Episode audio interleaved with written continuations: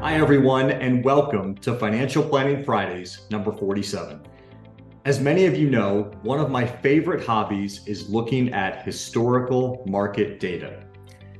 After the market's strong start in the first half of 2023, I wanted to look through history to see how the market had typically performed in the second half of the year after similar first half returns. To do this, we looked at the performance data for the S&P 500 from the first and second half of every year since 1937. The average first half of each year had a return of 5.28%, while the second half had a return of 6.16%.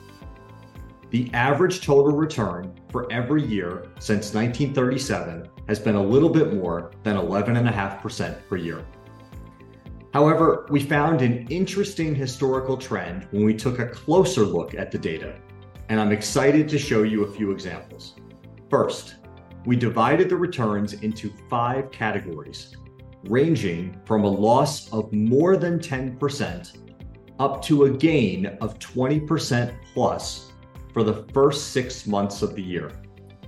When the S&P 500 first half return is between 10 and 20%, like we just experienced this year, the return for the second half of the year has been positive 95% of the time.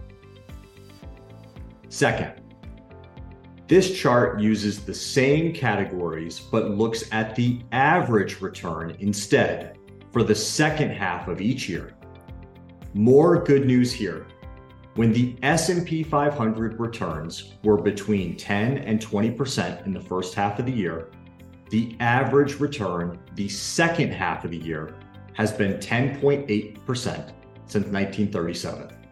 Once again, higher than any other category. No one knows exactly how the second half of this year will look, but once again, we are very optimistic after studying history. Thank you and I look forward to talking with you again soon.